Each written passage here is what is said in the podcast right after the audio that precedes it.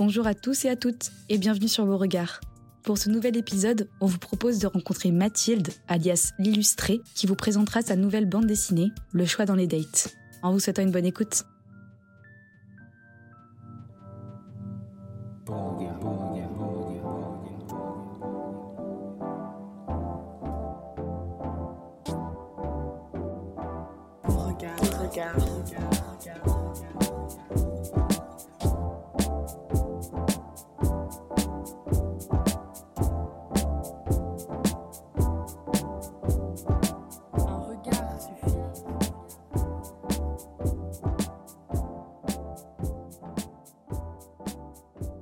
Mathilde, qui se présente sous le pseudo de l'illustrée sur les réseaux, est une illustratrice, autrice, mais aussi tatoueuse que nous avons eu la chance de rencontrer pour Beauregard.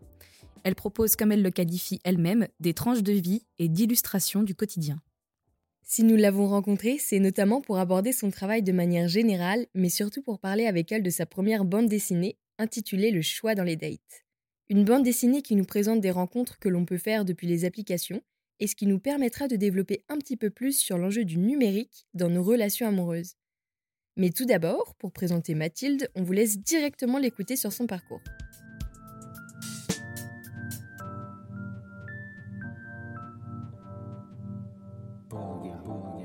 Bah, du coup, euh, je suis illustratrice, effectivement. J'ai fait une école de design graphique après avoir fait des études de lettres modernes, donc rien à voir. Mais je me suis rendu compte que j'avais vraiment envie de dessiner d'en faire mon métier. Euh, j'ai fait une bande dessinée, mais enfin, je travaille aussi sur des travaux d'illustration. Je fais des commandes pour des particuliers, euh, des cadeaux. J'ai un contrat régulier avec un, un, groupe de chercheurs en philosophie des sciences. Et du coup, je fais des illustrations pour leur blog. Euh, je fais du tatouage aussi depuis après le premier confinement. Donc voilà, plein de choses diverses et variées. Mathilde le dit elle-même, elle dessine depuis qu'elle est toute petite. Elle a commencé avec des dessins de mode, puis ses études d'art appliqué l'ont orientée vers l'illustration plus que vers le graphisme. Et euh, l'illustration, en fait, j'ai fait mes études d'art appliqué du coup, et je me suis rendu compte que j'avais pas vraiment envie d'être graphiste, que j'avais plus envie de faire de l'IU. Et c'est une prof qui m'a qui m'a vachement encouragée dans ce sens-là. Et, euh, du coup, j'ai commencé à bosser ça euh, et à découvrir aussi l'aquarelle, aquarelle encre de Chine. Donc c'est un peu mon médium euh, favori. Et euh, donc je dessine, euh, je dessine sur des carnets, je scanne, je fais mes retouches sur Photoshop. Et voilà. Aquarelle et encre de Chine sont donc les médiums qu'elle valorise le plus dans son travail. Et ce sont ceux d'ailleurs qu'elle a utilisés pour réaliser la première bande dessinée, Le choix dans les dates. Tinder, Mythic, Fruits, Happen, on a toutes et tous déjà eu affaire de près ou de loin à ces applications de rencontres et les anecdotes qui peuvent parfois en ressortir sont très croustillantes. Mathilde a donc eu l'idée de recueillir différents témoignages de dates afin de construire sa propre bande dessinée. Parler des dates foireux, comme elle le qualifie, lui a permis d'aborder des sujets de rencontres, de sexualité, au travers d'histoires parfois romantiques, malheureuses, grotesques ou encore marrantes, et au travers de sa BD, vous trouverez sûrement une petite histoire qui vous rappellera votre propre expérience. Du coup, la bande dessinée, elle parle de, dates foireux via appli de rencontre. Donc, ça peut être Tinder, enfin, il y a Tinder, Happen et Mythic. Et, euh, et moi, j'ai choisi de représenter tous les. Enfin, pas toutes les sexualités dans le premier, mais j'ai essayé d'avoir homosexuel et hétérosexuel en tout cas. Euh, j'ai essayé d'avoir plusieurs âges aussi. J'ai ma mère qui m'a raconté des histoires. J'ai des histoires à moi, j'ai des histoires que des potes m'ont racontées. Et j'ai essayé de représenter des gens qui n'étaient pas forcément euh, parisiens, parce que du coup j'habite à Paris. Il n'y a pas que des dates à, Paris. Et si, et c'est, du coup c'est que des, rendez-vous qui se passent mal. Et j'avais envie de traiter ça de manière humoristique et un peu légère. C'est pas une condamnation, c'est pas dramatique, mais euh, voilà, ça permet de dédramatiser un peu tout ça. Puis, euh, bon, vaut mieux en rire qu'en pleurer, quoi. Cette bande dessinée, elle présente donc 18 histoires de rencontres amoureuses, ou pas. Chaque histoire est introduite par une petite fiche d'identité de la personne concernée, suivie des illustrations et de l'écriture de Mathilde. Au-delà des anecdotes présentes dans cet ouvrage, une petite information est à noter quant au choix du titre. Pour le titre, c'est le choix dans les dates. Et en fait, euh, c'est mon éditrice qui m'a suggéré ce titre-là. On avait pensé à plusieurs choses. Et euh, c'est par rapport à la contrepétrie. Je sais pas si je l'ai dit. Tu peux la dire. la contrepétrice, c'est le doigt dans la chatte quand on change les lettres d'ordre. Et en fait, ça se prêtait super bien au sujet, quoi. Ça allait hyper bien. Comme c'est sur les applis de rencontre, qu'il y a un peu bah, du cul, il y avait, ça s'y prêtait bien. Mais mon père, euh, mon père était friand de cette contrepétrie, donc je la connaissais déjà. ça le fait rire, il aime bien les trucs comme ça, donc. Euh.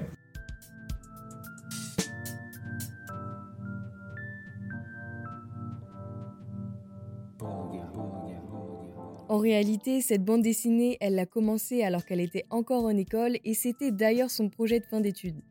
Elle avait déjà elle-même eu l'occasion d'avoir pas mal de dates qui s'étaient plus ou moins bien passées ce qui lui a constitué une très bonne base d'idées pour commencer. Mais aussi, ce phénomène de date en ligne, c'est quelque chose qui touche beaucoup la génération de 20-35 ans, mais pas que. Pour revenir un petit peu sur ce point, les sites de rencontres offrent un nouvel espace de sociabilité et parfois peuvent intensifier la rencontre. Alors tous et toutes, les utilisateurs et utilisatrices de ces espaces, on est très friands des applications de rencontres. En réalité, il y a un marché qui est concurrentiel très important, ce qui nous permet d'affiner nos recherches en fonction de la plateforme qu'on souhaite utiliser. Marlène Duluran et Raphaël Markzak proposent dans leur article Site de rencontre en ligne Comment se gamifier l'amour 2.0 de préciser aussi les difficultés qui peuvent se poser aux rencontres amoureuses. Je cite Trouver l'amour représente pour beaucoup une démarche nébuleuse, s'appuyant sur des stratégies hétérogènes, à la fois spatiales, sociales, affectives ou affines. Ces attentes multiples nécessitent la mise en œuvre de nombreuses compétences, tant et si bien qu'une telle quête amoureuse peut rapidement sembler insurmontable et découragé dès le premier instant. C'était un sujet d'actualité, enfin, j'avais plein d'amis qui utilisaient les applis, donc je me suis dit que ça pouvait être un sujet intéressant euh, et drôle à traiter. Et effectivement, c'était hyper drôle à faire et euh, je l'avais présenté à un jury à ce moment-là et du coup, personne n'avait fait de trucs comme ça dans ma promo, parce que c'était plus des graphistes en plus. Et euh, ils avaient trouvé ça hyper original et marrant. On avait eu une conversation. du coup, c'était pas des gens de notre génération, c'était marrant de confronter les points de vue. Mathilde a donc usé de l'humour et du côté décalé des rencontres amoureuses pour proposer cette BD qui s'inspire à la fois de ses anecdotes personnelles ainsi que celles de son entourage, tout en confrontant ses lecteurs et ses lectrices à un sujet qui nous touche toutes et tous, trouver l'amour. Cette recherche de l'amour, et pas que bien sûr, on sait bien que tout le monde ne souhaite pas rencontrer le grand amour sur ses applis et que ce n'est surtout pas une fin en soi, se fait aujourd'hui massivement depuis des sites de rencontres, surtout pour ce qui concerne la jeune génération. C'est une démarche qui peut sembler parfois bizarre, voire absurde pour les générations antérieures. Et Mathilde nous en parle très bien lorsqu'elle nous partage son ressenti quant à la présentation de sa BD aux adultes. Les adultes, ceux qui sont plus âgés que nous, ils trouvent ces rapports un peu bizarres parce que bah, y a plein de comportements euh, qui n'étaient pas d'actualité, enfin qu'il n'y avait pas des. En fait, les gens se permettent plus de choses, je trouve, avec les applications du coup, il y a des, comportements qui peuvent les choquer un peu ou les déstabiliser, donc ils sont pas toujours d'accord. Mais euh, globalement, ça les a fait rire quand même, la manière dont c'est traité. Même si, euh, dans le fond, ils étaient un peu euh, perturbés par certaines découvertes.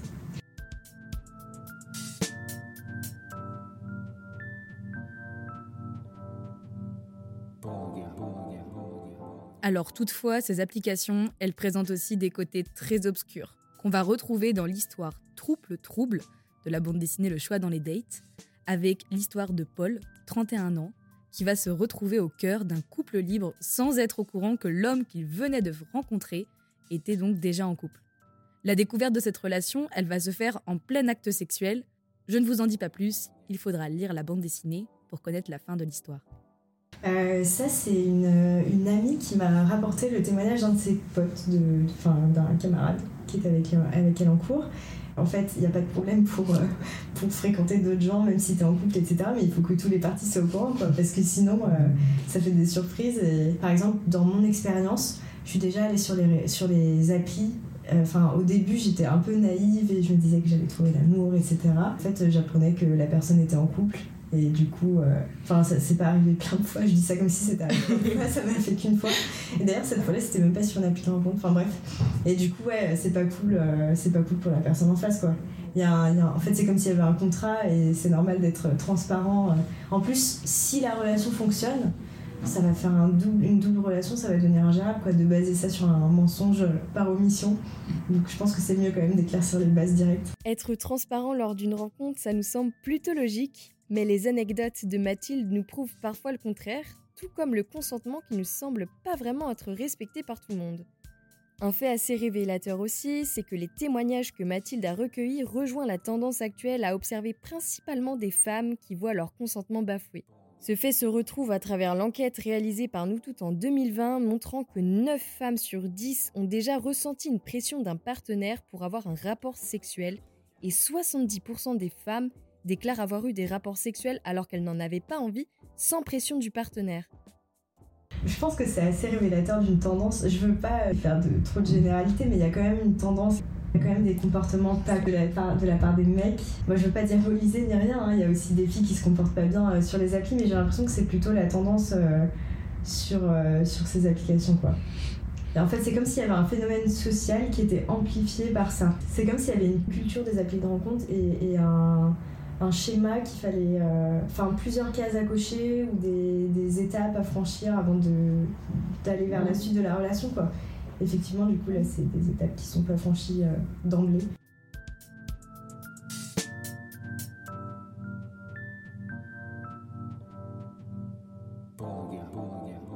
Au-delà de l'aspect sociologique qui résulte de tout le travail de recherche qu'a effectué Mathilde, il nous semblait aussi bien sûr important de l'interroger sur son processus de création. Alors pour situer le petit prototype de la bande dessinée, du coup je l'ai fait en ah, de janvier à mai 2000, euh, je sais plus quand j'ai fini mes études, 2019.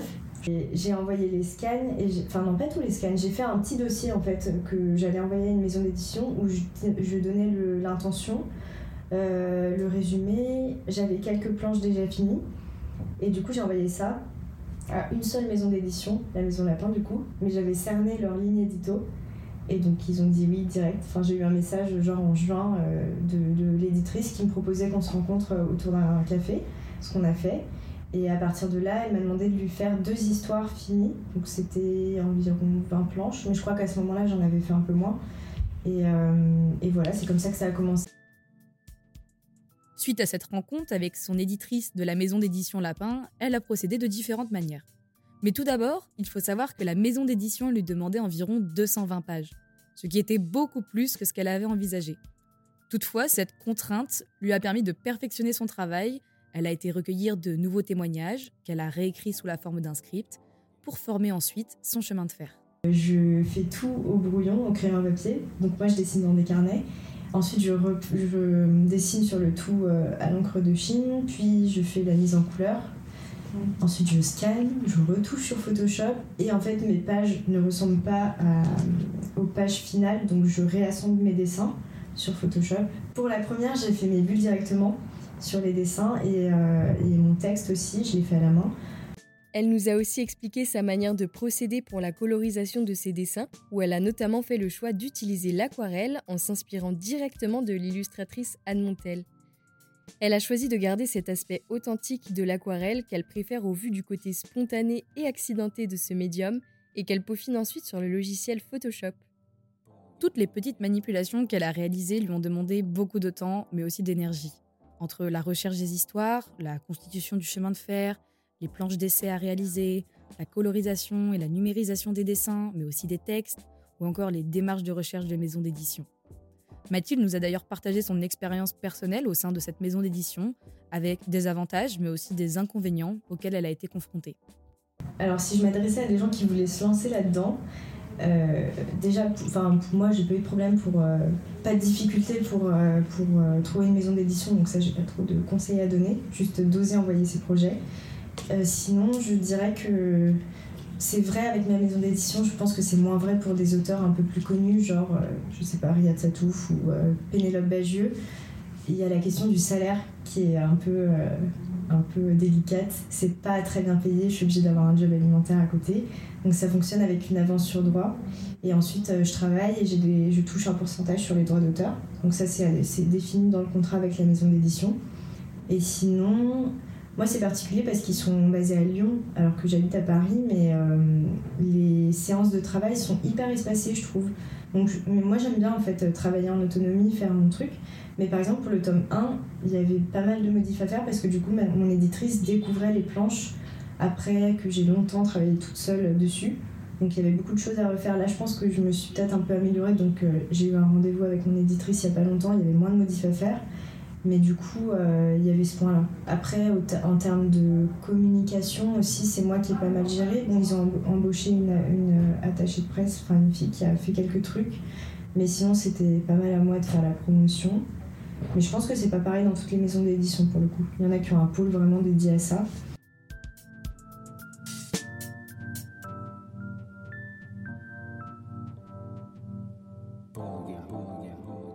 Au moment de l'enregistrement, c'est avec plaisir que Mathilde nous a annoncé être en pleine préparation du tome 2 de sa BD. Nous y retrouverons de nouvelles histoires, cette fois plus diversifiées, avec des décors retravaillés, et surtout beaucoup d'heures supplémentaires quant à la conception de cette suite. Euh, c'est le même titre, c'est juste un tome 2. Euh, ça va pas être les mêmes histoires, j'ai renouvelé, j'en ai 15 cette fois-ci. Donc du coup, il y a des histoires inspirées du confinement parce qu'entre-temps, on a eu le Covid, donc il y a des, il y a des Covid dates. euh, et pour le coup, j'ai plus du tout d'histoire à moi. En fait, j'ai eu de la chance, j'ai fait un, un, appel à témoins sur Instagram. Et comme cette BD-là était déjà sortie, il y a des gens qui connaissaient déjà mon travail, donc j'ai eu plein de témoignages, ça c'est trop cool. Euh, j'ai des gens plus âgés, j'ai un, un, un, date de personnes de 60 ou 70 ans, je sais plus, mais, euh, mais voilà, du coup c'est encore plus représentatif. Et c'est un peu plus cru. Enfin, il y, a une histoire en particulier qui est un peu plus osée. Il faudra l'acheter pour le savoir. La notion de représentation que Mathilde évoque, ça a soulevé beaucoup d'interrogations de notre côté. Elle nous parle d'un couple de sexagénaires, et étant donné que ça cassait ce cliché de vie sexuelle éteinte ou d'histoire d'amour inexistante chez les personnes âgées, ça nous a beaucoup intéressés. On a donc voulu en savoir plus sur l'âge des personnes qui fréquentent les sites de rencontres. Sans grande surprise, il s'avère que les personnes de 25 à 34 ans représentent plus de 38% de la totalité des utilisateurs. Les gens âgés de 34 à 55 ans représentent 26% et les personnes âgées de 45 à 55 ans font partie des 17% restants. La surreprésentation des personnes de moins de 34 ans sur les applications de rencontres s'explique en partie par la naissance de ces générations en même temps qu'Internet. Ces informations nous montrent bien l'absence des sexagénaires et des personnes plus âgées sur les applications de rencontres, ce qui nous donne très envie de découvrir l'histoire que Mathilde présentera dans le tome 2. Parce que oui, sans grande surprise, la sexualité ne s'arrête pas après la ménopause, et elle ne s'arrête pas non plus chez les personnes âgées, même si le cliché est très tenace. En tout cas, même si la bande dessinée Le choix dans les dates ne nous permet pas de nous dire si les applications de rencontres sont vraiment utiles pour rencontrer l'amour, elles nous permettent au moins d'avoir toujours de bonnes anecdotes à raconter à nos amis. Mathilde elle-même a son avis sur le sujet. Moi déjà ça fait 4, 4 ans, 5 ans, bref, longtemps que je suis plus inscrite sur les applis de rencontre parce que j'en ai eu marre. Mais euh, j'ai pas un avis euh, trop, né trop négatif dessus parce que j'ai eu deux relations assez longues grâce aux applis de rencontre. Donc quand je dis longue, c'est euh, plus de 7 mois. Et, euh, en fait j'ai un avis j'ai pris du recul par rapport à ça. Donc je, je vois un peu ça comme un supermarché et euh, comme un truc où il faut se vendre où il faut où c'est une approche physique avant tout. Donc ça c'est un peu le côté euh, négatif. Et où il y a vraiment un truc de consommation quoi où on peut très vite enchaîner euh, les rendez-vous. Surtout que le but des habitants en compte c'est quand même qu'on passe du temps dessus pas qu'on rencontre l'amour qu'on les quitte. Mais après j'ai aussi conscience qu'on peut faire des belles rencontres via les applis je connais quelqu'un qui a eu un bébé. Euh, donc oh. euh, voilà. Même ma mère, en fait, elle est avec quelqu'un qu'elle a rencontré sur une appli, ils habitent ensemble et tout, donc euh, c'est possible. Mais en fait, pour moi, il faut juste y aller en conscience. Il faut pas être naïf. Il faut savoir qu'il y a des gens qui vont pas être cool, qu'il y a des gens qui sont là que pour euh, du cul. Et, et voilà, c'est tout. Faut juste. faut pas y aller complètement naïvement, quoi. Alors d'ailleurs, quand Mathilde parle de supermarché des dates, on peut bien sûr penser au logo de la fameuse application Adopte un mec on y voit un homme tomber dans le caddie d'une femme. Ça nous montre bien comment les applications de rencontres ont largement joué du phénomène de surconsommation et l'ont appliqué à la fois à la vie sexuelle et affective des utilisateurs et utilisatrices. Enfin, pour conclure ce podcast, vous pouvez bien sûr retrouver la superbe bande dessinée Le choix dans les dates de Mathilde directement sur le site des éditions Lapin, qu'on vous mettra directement en description. Vous pouvez bien sûr vous tenir informé de la sortie du tome 2 à la fois sur le compte Instagram de Mathilde, qui s'appelle L'Illustré sur les réseaux sociaux, ou sur le compte de Beauregard. On vous tiendra informé de toutes les nouveautés.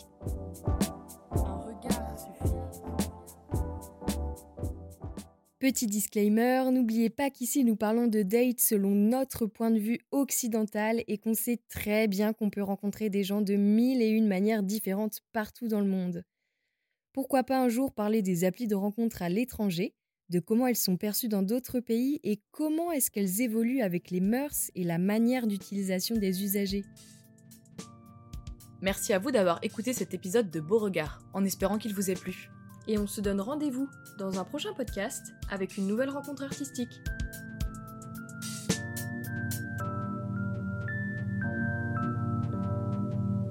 Bon